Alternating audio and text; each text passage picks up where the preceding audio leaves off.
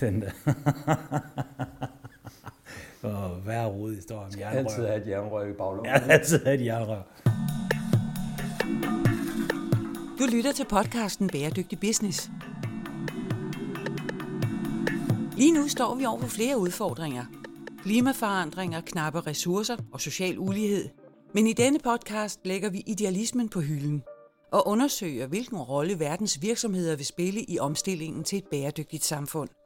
Tag med, når CSR-direktør og foredragsholder Steffen Max Hø taler med førende eksperter og undersøger, om der er penge i at tage et socialt og miljømæssigt ansvar. Goddag, Martin Ankerstjerne. Martin Hvidt Ankerstjerne, så vidt jeg lige husker. Ja, det er fik jeg jo lavet et lille rim, uden jeg egentlig selv var opmærksom på det. Ja. Du er jo direktør og partner i uh, kommunikationsbureauet Advice. Korrekt.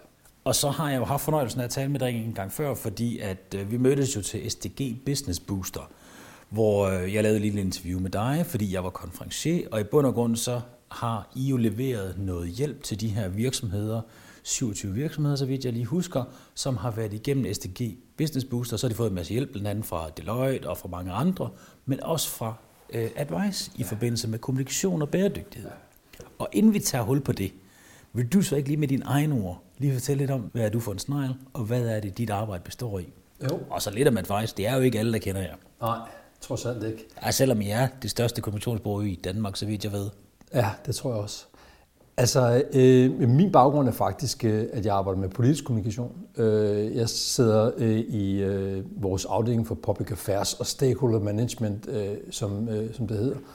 Øh, og øh, det, som, som jeg er stødt på igennem de snart 10 år, jeg har været i Advice, det er, øh, det udspringer sig i virkeligheden lidt af, at, at jeg havde en oplevelse af, at verden bliver mere og mere politisk. At, øh, at politik fylder mere i virksomhedernes verden, at det fylder mere i forbrugernes verden og i sådan en lang række stakeholdergrupper. Og, og det kigger vi så nærmere på øh, for nogle år tilbage, og kan jo godt se, at der blandt andet er øh, hvad hedder det, en, en klar årsag til, at politik også fylder mere. Det hænger sammen med, at bæredygtighed øh, buller ind på, øh, på scenen i de år der. Altså, de, to ting har jeg faktisk ikke koblet sammen, fordi jeg har virkelig lagt mærke til, hvor meget politik begynder at fylde i ganske almindelige virksomheders øh, liv. Ja. Hvor det er, at man jo traditionelt har det været sådan, at virksomheden, de vil jo faktisk helst ikke forholde sig til noget politisk. Man kunne jo, i, man kunne jo skubbe kunder fra sig. Ja. Men, men lige nu bliver rigtig mange ting politiseret. Bare kig i USA, hvor det jo virkelig stikker af. Ja, præcis. Og, og det er jo på nogle dagsordner, som øh, er påfaldende, øh, de samme som øh, for eksempel dem øh, med FN's verdensmål dækker ind. Øh, at, at virksomheden bliver nødt til at forholde sig til omverdenen. Man kan simpelthen ikke stikke øh, hovedet i busken mere. Det er slut. Øh, og derfor så ser vi også, at der er en, øh, altså, øh, en stigende oprustning blandt virksomhederne, øh, og at der også er sådan en vis samtænkning af deres øh, politiske kommunikation, deres generelle kommunikation ud mod øh, markedet, og så deres øh, bæredygtighedskommunikation. Øh, så, så tingene hænger sammen, og, og tingene hænger også sammen i vores verden, fordi det, hvor vi også som bureau er specielle, det er jo, at vi er jo både et digitalt bureau, et reklamebureau og et øh, kommunikationsbureau. Og, og vi er lidt specielt ved at have den her kombination med både at være digitale reklamebrug, og så have politisk kommunikation som en særskilt øh, hvad hedder det, kompetence. Og der øh, er det jo, at vi ser nogle muligheder i at, at kunne kombinere de ting, øh, og dermed kunne give noget rådgivning øh, på bæredygtighed, hvor vi også har fuld forståelse for, hvad der sker på den politiske dagsorden. For det er nødvendigt, hvis man skal kunne kommunikere i det her hvis man skal have fornemmelsen af, hvornår man bevæger sig ind i greenwashing øh, eller lignende øh, øh farfyldte farvande, så skal man også øh, kunne den politiske dagsorden. Og det er det, som, som vi sådan ser, at, at der er noget særskilt for os. Øh, der er en mulighed for os. Kan du sige noget mere om det der med, at, øh, at bæredygtighedsagendaen er, er blevet politiseret? Altså nogle eksempler på, øh, hvad kunne det for eksempel være? Jamen, altså, jeg vil sige, øh, man kan jo sådan tage det tilbage, og så man sige, der var jo en gang, hvor virksomhederne sådan set kunne leve en stille og rolig beskyttet tilværelse, så længe at, de, at medarbejderne ikke strækkede, og at de tjente penge til aktionærerne. Og der har vi jo bare set sådan en kontinuerlig udvikling siden 2. verdenskrig, hvor det er, at forskellige stakeholdergrupper fylder mere og mere. Det gør de jo på nogle dagsordner, som øh, i stigende grad i 70'erne begyndte at handle om, om øh, det her CSR, altså at virksomhederne ligesom måtte sige, nu skal vi også øh, prøve at kigge indad i virkeligheden og se, Øh, har vi nogle ting, som øh, vi skal have, altså skal vi have bedre orden i vores eget hus? Ja, øh, har vi nogle steder i værdikæden, hvor der bliver brugt børnearbejde? Forurener vi? Øh, er der noget på ligestilling, øh, hvor vi skal arbejde med tingene? Det er sådan meget indadvendt i virkeligheden. Ja, øh, så fra starten af 1900-tallet, hvor man havde Milton, der sagde, the business of business is business, det handlede kun om at tjene penge, så støtter roligt, at der kom mere fokus på det. Ja, Okay, altså på ikke kun at tjene penge, men netop på at tage et ansvar. Ja, og, og, og hvor man kan sige, at hele CSR-bølgen øh, meget forsimplet, meget forsimplet, handlede om at rydde op i eget hus og sørge for, at der var orden i eget hus. Så det, som, som vi virkelig ser en tendens til nu her, det er, at virksomhederne også skal være med til at løse nogle samfundsudfordringer med det, de laver. Øh, ikke fordi de nødvendigvis skal gøre det af altruistiske årsager, men fordi det er der, markedet bevæger sig hen. Altså, den bevægelse, vi har set, skyldes jo i høj grad, øh, den udvikling, som den almindelige borger er gået igennem. Øh, hvor det er, at de øh, tilbage i, efter 2. verdenskrig, der handlede det om at få mad på bordet og tage over hovedet, øh, så handler det i dag om, om langt andre ting, og folk er virkelig styret af holdninger i deres forbrug og i deres adfærd. Og det gør, at virksomheden bliver nødt til at forholde sig til de dagsordner, som på den ene eller anden måde er relevante for virksomheden, men som også er relevant for dens stakeholder, i særdeleshed for, for borgere, forbrugere, aktivister og hvem der ellers skal være.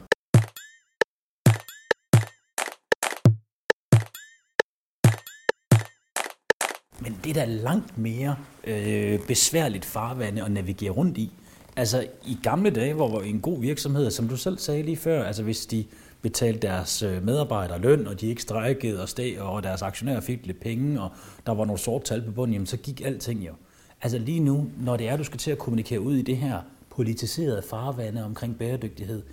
Altså, der er jo mange, der nok synes, det lyder lidt farligt i forhold til, at man kan skubbe øh, potentielle kundegrupper væk fra sig. Jamen, det, er, det er ekstremt komplekst, øh, og det er øh, enormt svært. Og det er jo også derfor, at virksomhederne øh, jo lægger nogle nye discipliner til. Øh, public affairs, øh, bæredygtigheds, øh, hvad hedder det, chef og så videre. Øh, og at de, du også ser for eksempel øh, de administrerende direktør påtage sig en ny rolle, hvor de med CEO-aktivisme går ud og tager en stemme i samfundet. Så, så der kommer nogle nye værktøjer for virksomhederne også til at håndtere det her. Øh, og der er også nogle gamle værktøjer, som pludselig kan blive relevante igen, som øh, issues management for eksempel. Det kender ikke. Issue management. Issues management, det er, hvor en virksomhed sætter sig ned og kortlægger, hvad er der af forskellige politiske sager, øh, som kan blive relevante for os. Enten fordi det kan skabe nogle muligheder for os, øh, hvis der kommer en ny regulering på, på, øh, på vores område, øh, på vores marked, så kan det være, at vi har mere bæredygtige løsninger, der, der gør, at vi kan få større markedsandel. Eller det kan være sager, som kan være skadelige for, øh, for virksomheden. Øh, helt klassisk kunne det være sådan noget som, øh, at øh, man har fået en dårlig smiley, hvis man har en fødevarevirksomhed.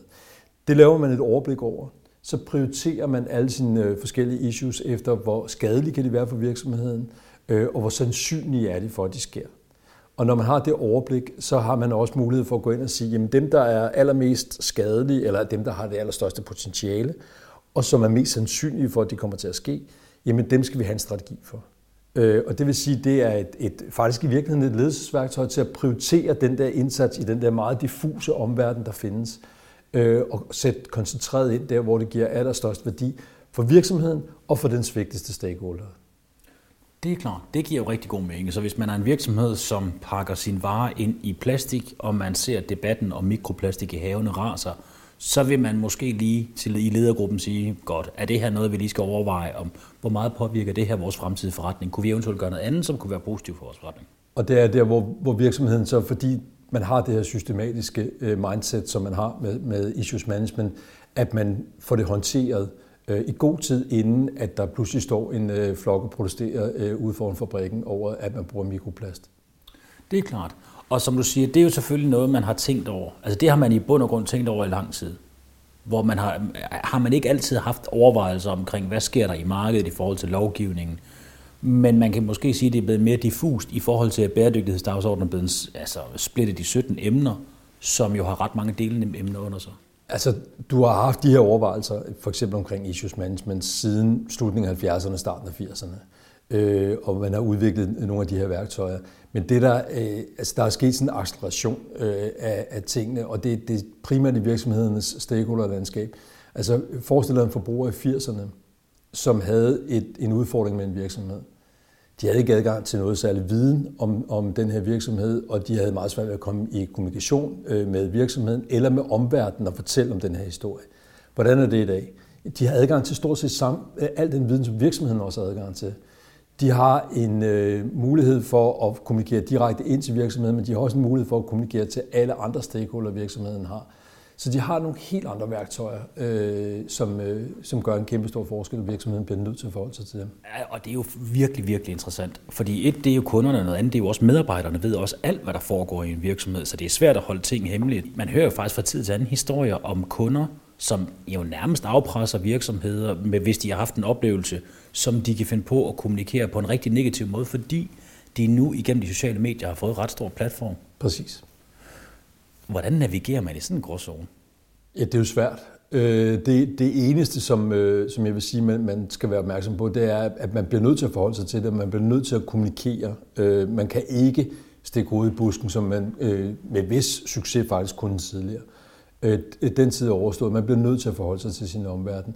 Og, og man kan gøre det ved at være proaktiv, og der kan man blandt andet arbejde med, med, med issues management, men altså, i virkeligheden også bare prøve at sætte sig ned og danse et overblik over, hvad er det for nogle dagsordner, vi berører i virkeligheden.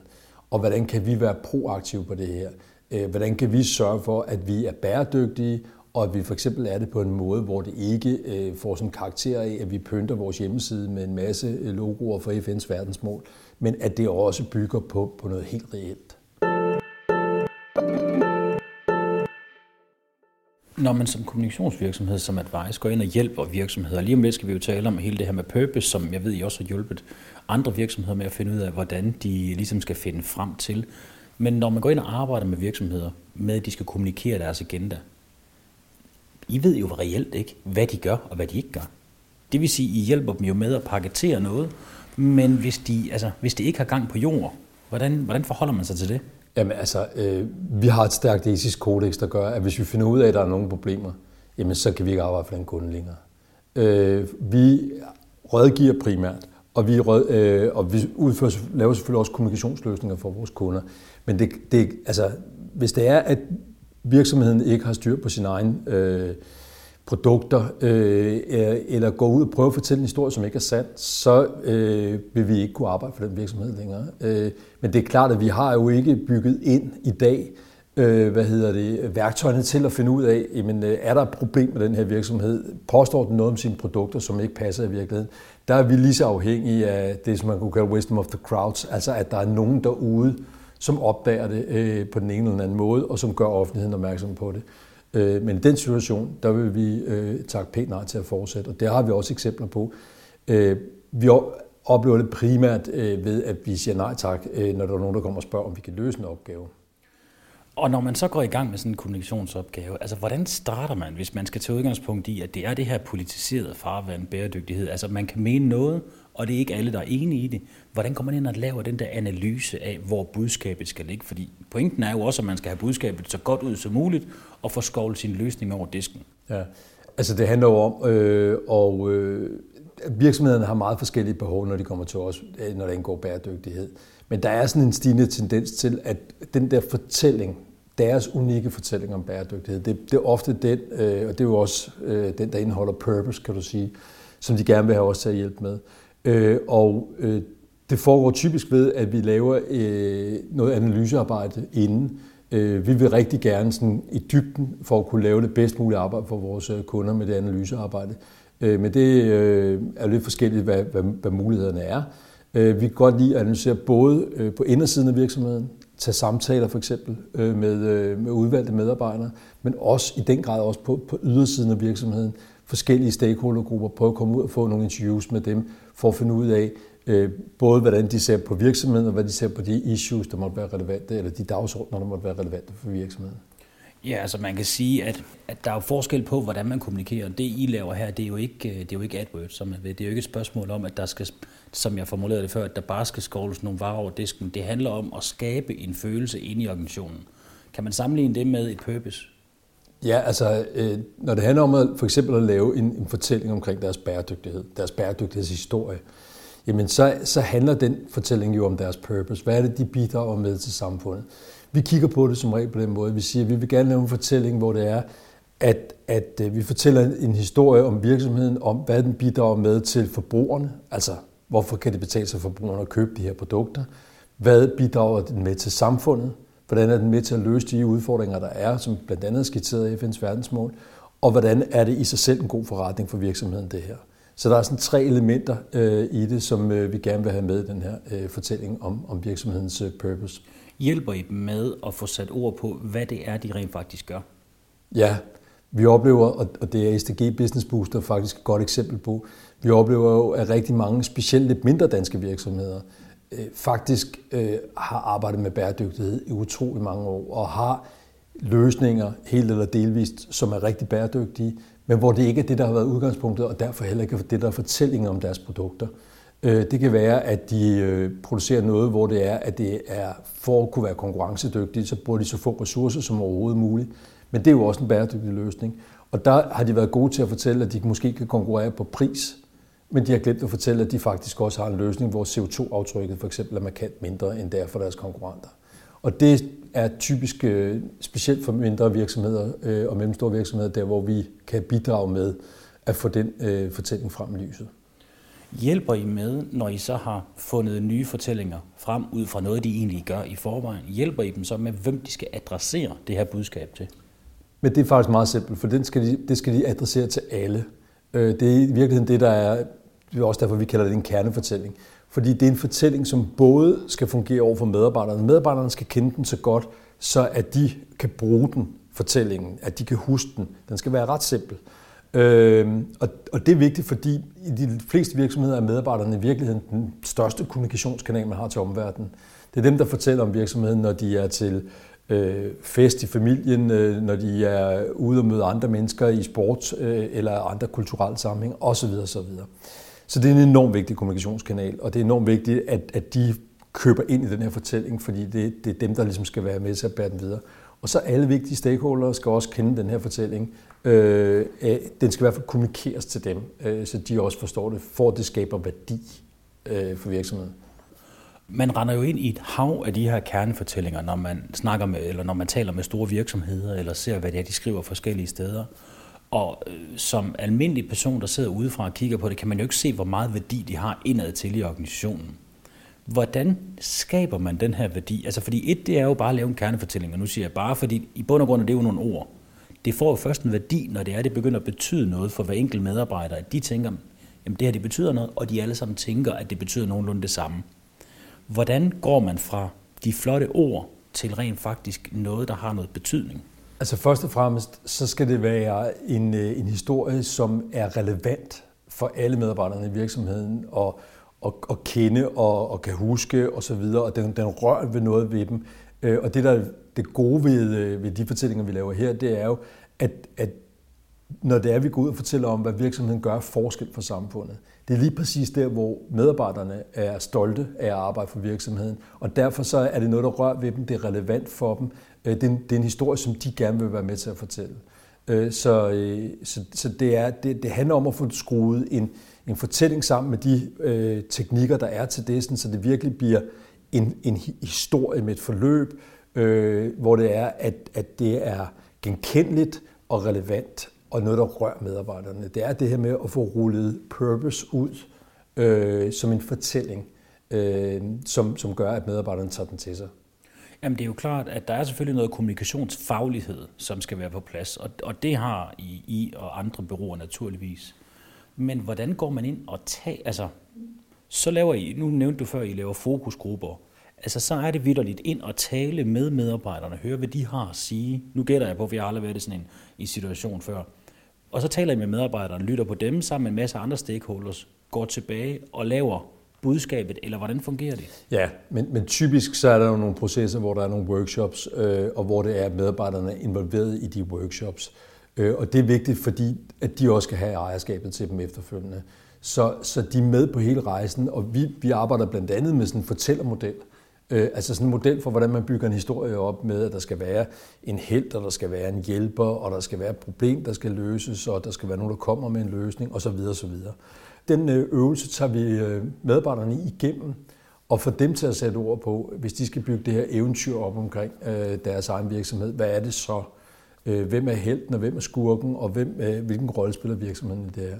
Øh, så, så de bliver involveret i skabelsen af det. Så går vi hjem og sætter de helt konkrete ord på og flytter rundt på kommaerne osv. Men, men det er sådan en co-creation-proces, hvor det er, at vi kun kan skrive den øh, med lidt ført hånd og, og med masser af input fra medarbejderne. Jamen, det, det er rigtig spændende, og man kan jo godt forstå, at hvis sådan noget her skal have noget værdi, så, skal, så kræver det jo imod væk noget fodarbejde og få undersøgt, hvad de forskellige stakeholders synes om, om de ting, som man, man udøver, som altså man laver som virksomhed. Du lytter til podcasten Bæredygtig Business. Hvordan går man så videre i selve kommunikationsarbejdet? Fordi jeg forestiller mig, at der er forskel på, hvad man kommunikerer ud til medarbejderne, og hvad man kommunikerer ud i markedet. Kan man sige noget om det? Ja, men en god kernefortælling skal i virkeligheden være skruet sammen på en sådan måde, at den både kan bruges til medarbejderne og til markedet. For som jeg sagde før, så er den største kommunikation med markedet ofte gennem medarbejderne, så det skal være det samme. Det skal kunne fungere begge steder. Øh, så det er, det er det, man gør. Men altså, vi gør jo så det, at vi sætter os ned øh, med, med, øh, med typisk den samme gruppe, der har været med til at lave selve fortællingen og sige, jamen, øh, hvad har vi af kommunikationskanaler? Hvilke kommunikationskanaler skal vi prioritere i forhold til at komme ud med, med den her fortælling her? Og hvad betyder det så for hjemmesiden? Hvad betyder det for jeres nyhedsbrev? Hvordan skal I gribe det an? Hvad betyder det for jeres indsats på sociale medier, på intranettet osv. osv.? Hvad er de økonomiske argumenter for, at man skal have et stærkt purpose som organisation? Jamen det er øh, meget, meget simpelt. Øh, det skal man have, fordi det er der, markedet bevæger sig hen. Altså, øh, forbrugerne bliver mere politiske og køber ind mere politisk end, end nogensinde tidligere.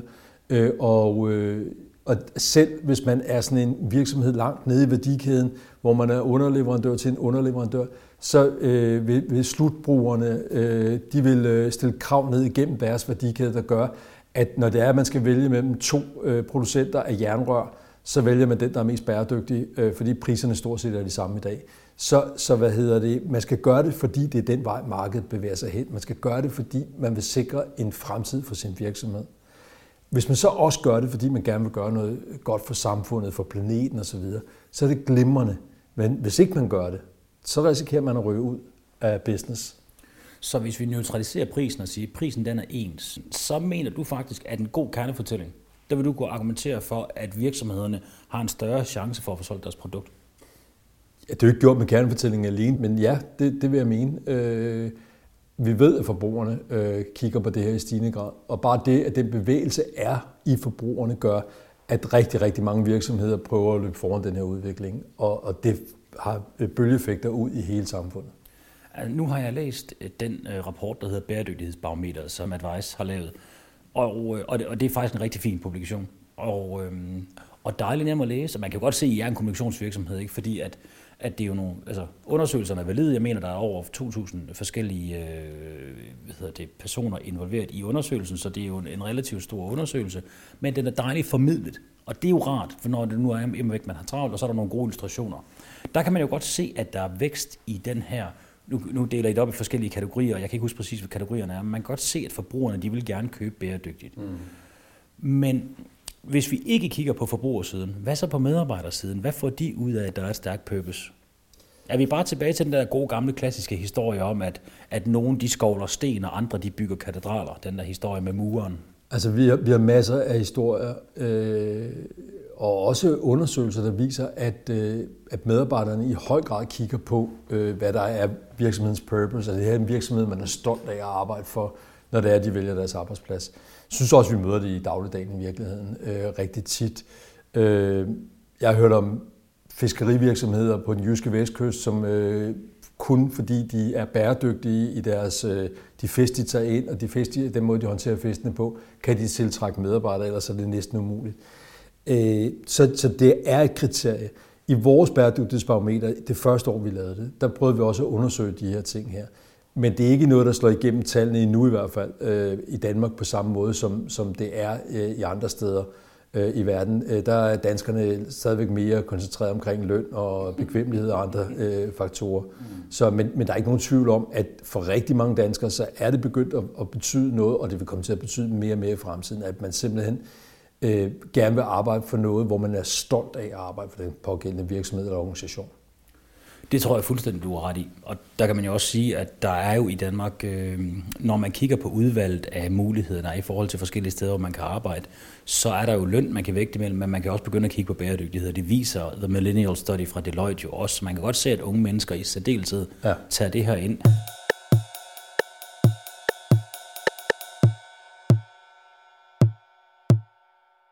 Men kan du forstå hele det her øh, hele den her tankegang omkring, at vi skal til at snakke purpose, at det godt kan være lidt vanskeligt for en klassisk direktør, som kommer fra, fra CBS af, og, eller det hedder så Handelshøjskolen på det tidspunkt, ikke?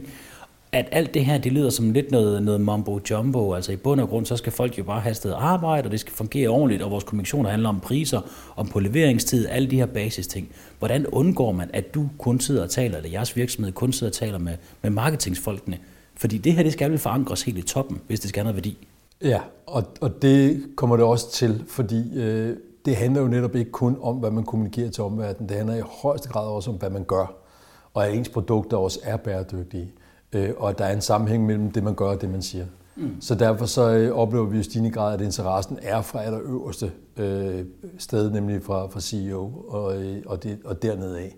Og det er meget høj grad er dem, som som driver udviklingen i virksomheden, øh, og som øh, er dem, der også er ude og kommunikere til markedet og til stakeholder om bæredygtighed.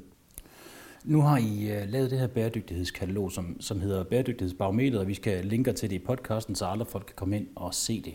Hvorfor er det et kommissionsbureau går i gang med at lave et bæredygtighedsbarometer? Hvorfor skal I til at have en holdning om det? Jamen, det er et rigtig godt spørgsmål. Øh, når det er, at vi valgte at gøre det, så er det fordi, vi sidder jo også og kigger på os selv, så siger vi så, at vi er et kommunikationsbureau. Hvordan kan vi bidrage til at løse nogle af de udfordringer, samfundet står overfor. Og øh, det klassiske svar for, for byråer og konsulenter er jo, at det gør vi gennem vores rådgivning. Og det gør vi også gennem vores rådgivning. Men vi synes ikke, det var nok. Vi synes også, at vi med vores kompetencer skulle prøve at bidrage med noget mere øh, til befolkningen og til, til samfundet. Og der er vores bæredygtighedsbarometer øh, et øh, stort øh, bidrag, til at oplyse om, hvad er status på udviklingen, hvad, hvor er befolkningen henne på det her område, og hvordan vurderer de dem, der skal være en stor drivkraft i det her, nemlig virksomhederne. Øh, hvor langt er virksomhederne med, med deres bæredygtighed. Når I har lavet det her bæredygtighedskatalog, er det noget, I præsenterer for kunderne? Altså, hvordan går I i markedet med det øh, i forhold til at tale med jeres kunder? Eller er det i høj grad også et værktøj, I bruger indad til i organisationen?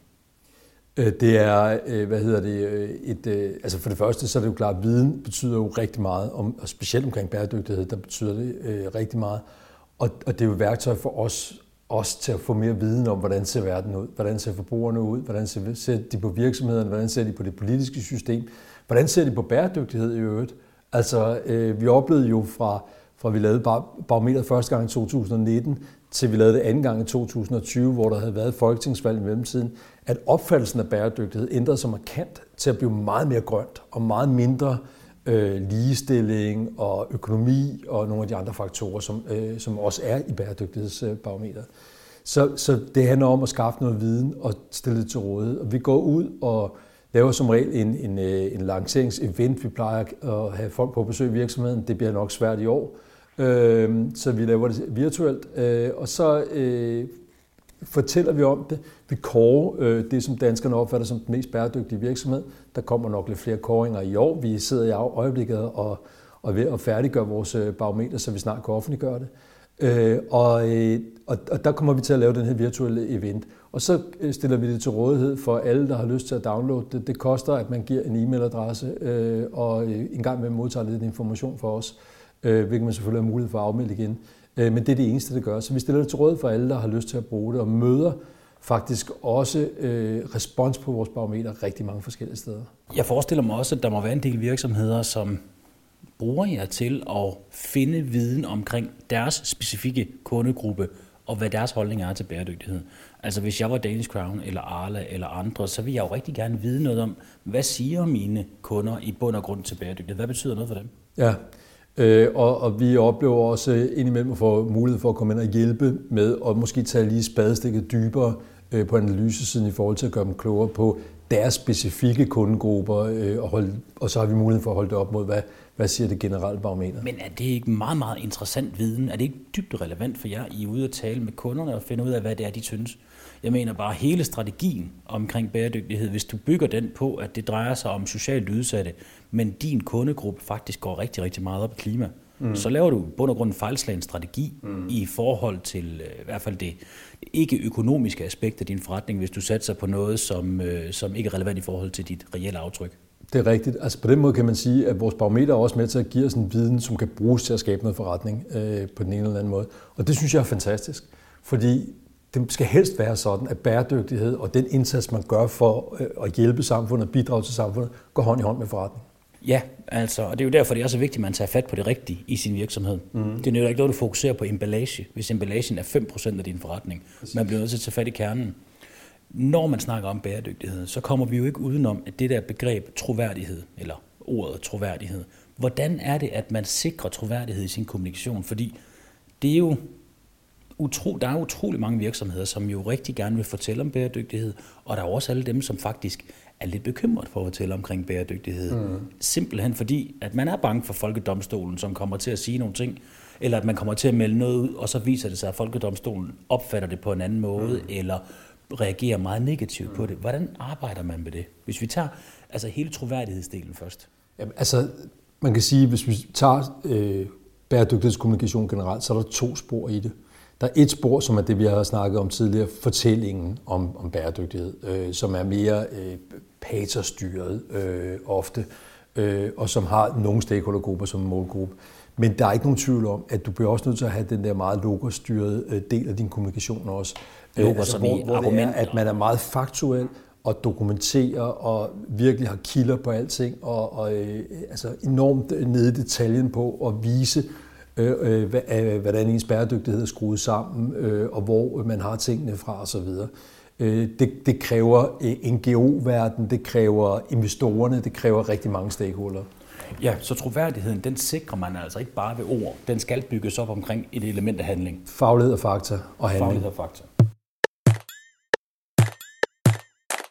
Jeg vil faktisk gå så langt at mene, at man kan ikke kommunikere om bæredygtighed uden at have noget savligt eller noget fagligt, nogle hardcore tal, noget data, om man vil. Hvad tænker du om det? Det, det tror jeg som udgangspunkt et langt stykke hen ad vejen er korrekt. Det kommer selvfølgelig an på, hvad vi snakker om, når vi snakker bæredygtighed. Fordi man kan godt gå ud og kommunikere om værdier øh, på for eksempel ligestillingsområdet og have nogle stærke holdninger der. Det er der ikke noget i vejen for, uden at have nogle data. Men lige så snart vi bevæger os særligt ind i den grønne del af bæredygtighed, så kræver det fakta, så kræver det dokumentation, og så kræver det hårdtal, øh, hvor der er øh, valide kilder på. Ja, fordi hvis man skulle spejle det over på den politiske debat, så kan man sige, at hele hockeystavsmodellen, som regeringen præsenterede i forhold til deres øh, indsats i forhold til at reducere vores klimaudledning med 70 procent, så vil man jo via hockeystavsmodellen, som den smukt bliver kaldt, der vil man først gøre noget senere, og til gengæld vil man få mere value for money for at nå målet. Og der kan man jo sige, at de bliver skudt hårdt i skoen for, at man gør meget lidt lige nu, og siger, at man vil gøre det ude i fremtiden. Kunne man ikke godt perspektivere over til virksomhederne og sige, hvis altså din troværdighed er også afhængig af, at du leverer en plausibel plan, for at du kan nå i mål ja. med dine ting. Ja. Og det ser vi også masser af eksempler på. Altså virksomheder, som for eksempel går ud og køber øh, CO2-reduktion øh, ved at købe certifikater i regnskov i ulande osv., øh, og så dermed gå ud og sige, at nu har vi gjort en masse og nedbragt vores samlede CO2-belastning, som bliver angrebet for det. Og der, øh, der er faktisk øh, så stor bekymring i virksomhederne, at de, de er blevet enormt forsigtige. Og man oplever det her nye begreb, øh, som eller, helt nyt er det ikke, men greenwashing, hvor det er, at man simpelthen underkommunikerer, øh, hvad det er, man gør på klima og miljø, øh, for at undgå at komme i den her sag, at blive beskyldt for noget, øh, hvor man enten måske ikke har tilstrækkelig dokumentation, eller der er nogen, der kan angribe det på den ene eller den anden måde. Ja, som modstykke til greenwashing, altså som er greenwashing, hvor man siger noget, der ikke er rigtigt. Så greenwashing, der vil man simpelthen, der gør man noget, men man vil simpelthen ikke sige det, fordi man er bange for, hvordan det bliver reageret, eller det bliver modtaget. Præcist. Hvad gør man med sådan en virksomhed? Altså det er jo også et, det er jo et, øh, det er jo et vurderingsspørgsmål. Hvis en virksomhed vil gøre meget, men ikke siger det, det i min optik er det jo fuldstændig fjollet ikke at sige det. Ja, Øh, og jeg, altså, jeg synes, der, der kan være noget forretningsfagligt øh, øh, fagligt omkring det, der kan være noget juridisk, og det blander vi os ikke i. Vi står kun for den kommunikative del af det. Men jeg synes, det er et samfundsproblem i virkeligheden lidt, øh, fordi vi har en interesse i, at så mange organisationer og virksomheder øh, som overhovedet muligt går ud og arbejder med bæredygtighed og er stolt af det, de gør. Og, og det skal vi jo ikke bekæmpe. Selvfølgelig skal det være korrekt, det der, gør, øh, det, der øh, bliver gjort, at man må ikke gå ud og markedsføre sig som CO2-neutral, hvis man ikke er CO2-neutral. Men omvendt så skal det altså også balanceres, sådan så at vi ikke øh, hvad hedder det, øh, gør det øh, mindre attraktivt at gå ud og fortælle om, hvad det er, man gør. For der er jo en sammenhæng mellem, hvad man kan fortælle om, og hvad det er, man så også reelt gør. Så hvis vi gerne have folk til at lave ændringer, så skal de også have mulighed for at kunne fortælle om det. Og derfor så er jeg lidt bekymret over den her greenwashing.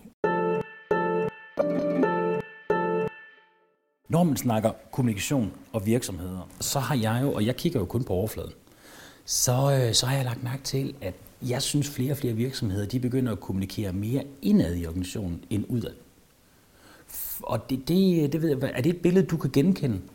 Altså, der er jo ikke nogen tvivl om, at, at det, det bliver vigtigt. Altså, det her med de interne stakeholders, som medarbejdere, potentielle medarbejdere, investorer osv., de har kæmpestor betydning øh, for øh, at drive den her bæredygtighedsudvikling.